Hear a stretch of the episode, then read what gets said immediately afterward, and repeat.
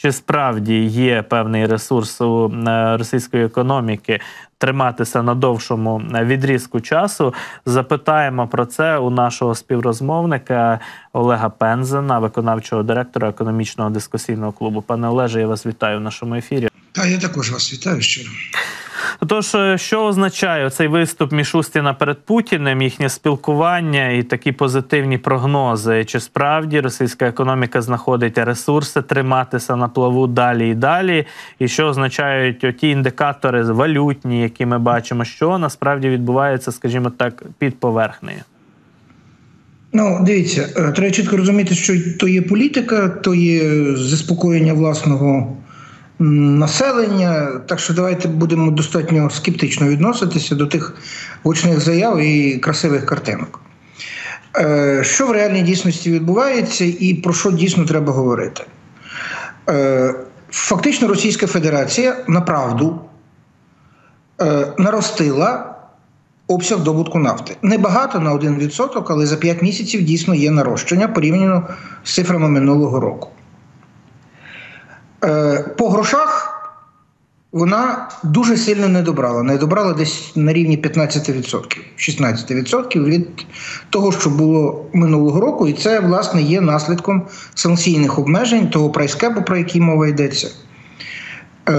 вісімдесят відсотків російської нафти сьогодні купляють дві країни. Це Індія і Китай. Індія за минулий рік наростила торгівельні стосунки з Російською Федерацією у сім разів. Так що говорити про те, що е, санкційні обмеження переломлять хід бойових дій, ні, не переломлять. Доти, доки є країни, які активно торгують з Російською Федерацією, Російська Федерація буде отримувати фінансовий ресурс. Що Російська Федерація на сьогоднішній момент не отримає і має великі проблеми, і обходить їх за рахунок так званого сірого імпорту. Це ті речі, які стосуються товарів подвійного призначення.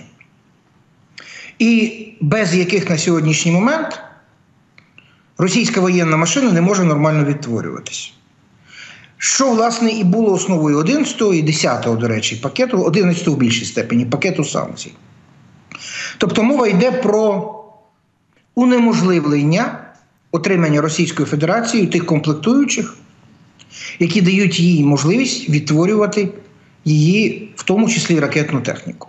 Хоча поки що, чому, власне, одинадцятий пакет був настільки важливим?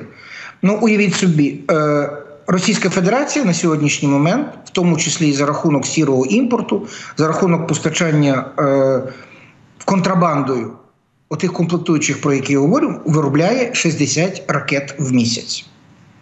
Минулого року вона виробляла десь порядку п'ятсот ракет за рік, виробила. Цього року шістдесят ракет за місяць, тобто найбільше.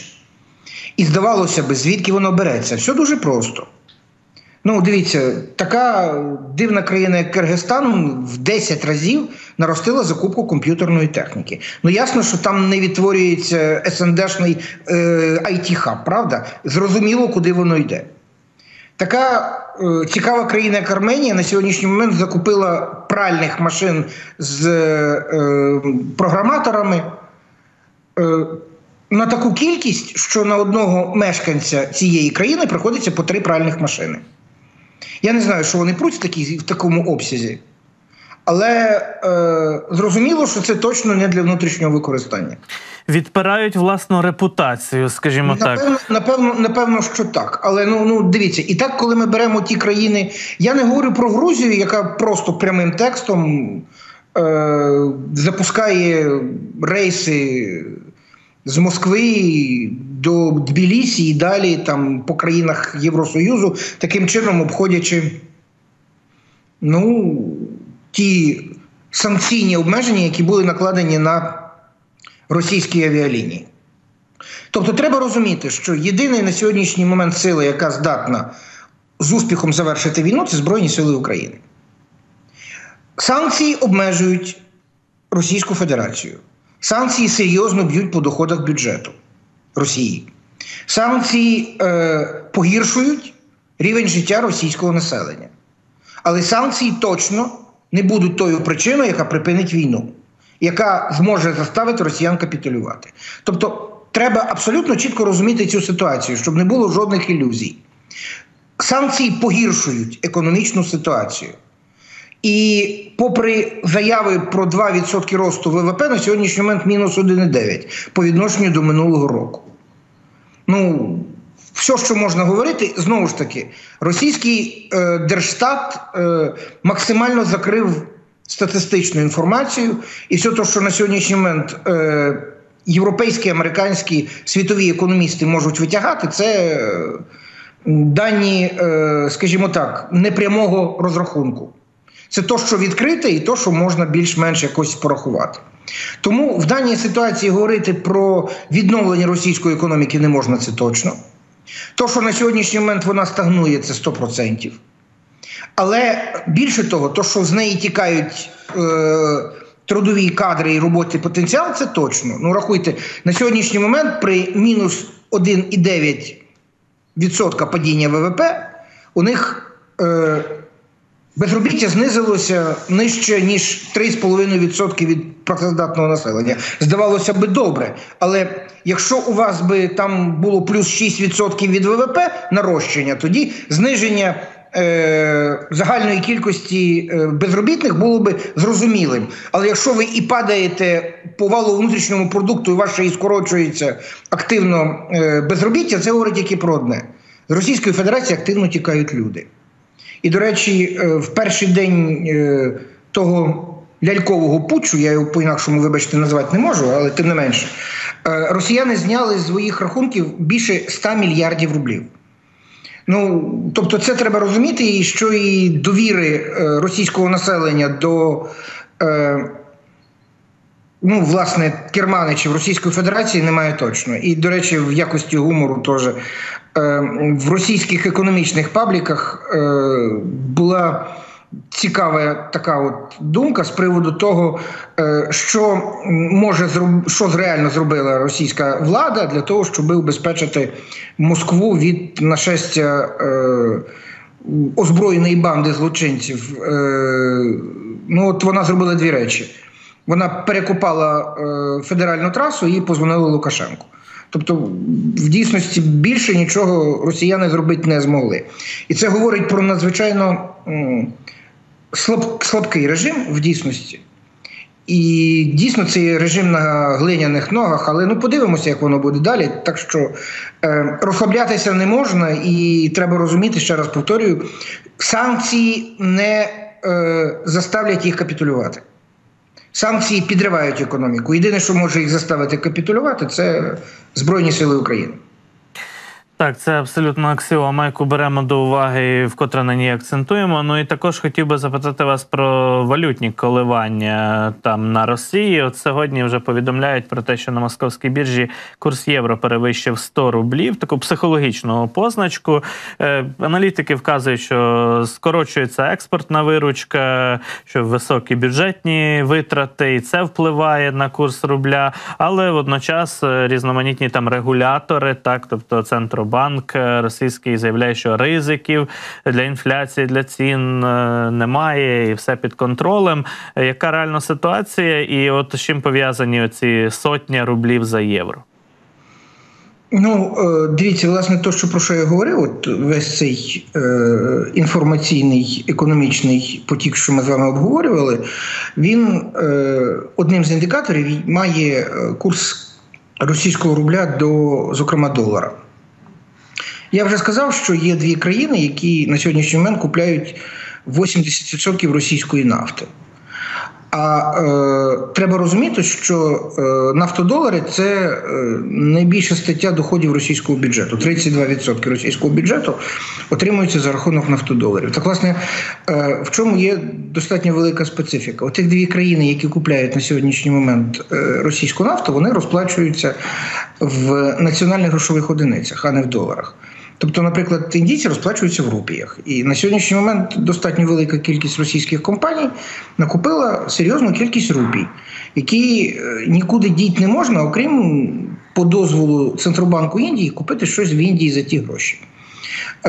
Китайці розраховуються юанями. Ну, тут можливості трошки ширші, тому що Китай має більше можливості по виробництву тих чи інших товарів. Але з Китаєм теж є достатньо велика специфіка. Тому що все те, що виробляється в Китаї, яке захищене ліцензіями і патентами європейських країн, в Росію не йде. По одній простій причині. Вони бояться втратити європейський ринок. Або американський. Ну, дивіться, зовнішньоторгівельний оборот Китаю з європейськими країнами, з Євросоюзом, становить сімсот двадцять мільярдів доларів на рік. Зовнішньоторгівельний оборот Китаю з Сполученими Штатами Америки – шістсот вісімдесят мільярдів. Зовнішньоторгівельний оборот Китаю і Російської Федерації – сто дев'яносто мільярдів. Ну, тобто, коли ми порівнюємо одне з другим, там ну, практично під пів, пів, пів, півтора трильйона доларів, а тут сто дев'яносто мільярдів. Ну, цифри не співставимі. Тому те, що сьогодні їде в Російську Федерацію, це є репліки. Ну, отак це називаємо. Це є е, товар, вироблений е, без будь-яких е, ліцензійних речей. Це, по суті, е, вкрадений піратським шляхом ті чи інші розробки, які втілюються в ті чи інші вироби. Це дійсно достатньо гарна картинка з надзвичайно паскудним начинкою. Ну, тобто, так воно виглядає. Так що це те, що сьогодні реально замінює якісні європейські товари на російському ринку. І оце також достатньо серйозно б'є по кишені російського громадянина. Так що, коли ми з вами все це оцінюємо і на все це дивимося, то той індикатор, з якого ми з вами почали, з курсу рубля по відношенню до вільно конвертованих валют, він однозначно буде падати, тому що загальний обсяг надходження саме цих вільно конвертованих валют є не дуже великим. Ну і, до речі, Іран Російській Федерації продає свої шахіди за долари або за роботу. Російська Федерація збирається будувати в Ірані хайвей великий, достатньо велику магістраль, для того, щоб покрити ті зобов'язання, які вона створила через закупівлю дронів. А дрони вона закупає по одній простій причині. В них немає внутрішніх комплектуючих і відповідних розробок для того, щоб забезпечити виробництво аналогічної продукції в себе на підприємствах. Це що стосується розвитку воєнно-промислового комплексу Російської Федерації. До речі, як би там прикро не було, але з того, з тих ракет, що на сьогоднішній момент виходять з російських підприємств, там є комплектуючі, і американські, і європейські, і, до речі, французькі, і німецькі.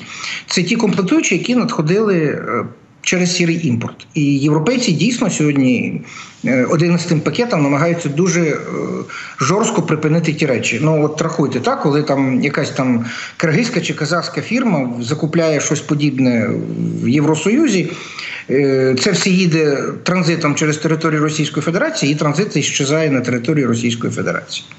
От дуже яскравий приклад. До речі, санкційні обмеження тепер забороняють подібні речі. Тобто на сьогоднішній момент транзит товарів подвійного використання через Російську Федерацію одинадцятим пакетом заборонений. Це не означає, що він припиниться. Це означає, що він просто буде значно подовжений через ті країни, які формально пропускають через свою територію подібні продукцію. Але як би там не було, Європа сьогодні шукає шляхи для того, щоб обмежити сірий імпорт товарів подвійного використання в Російську Федерацію. Олеже, дякую вам за таке виважене і фахове пояснення економічних процесів на болотах, на Росії. Стали ми розуміти після цієї розмови, я сподіваюся, більше. І ще раз вам дякую за те, що знайшли час і можливість. Олег Пендзин був із нами на зв'язку.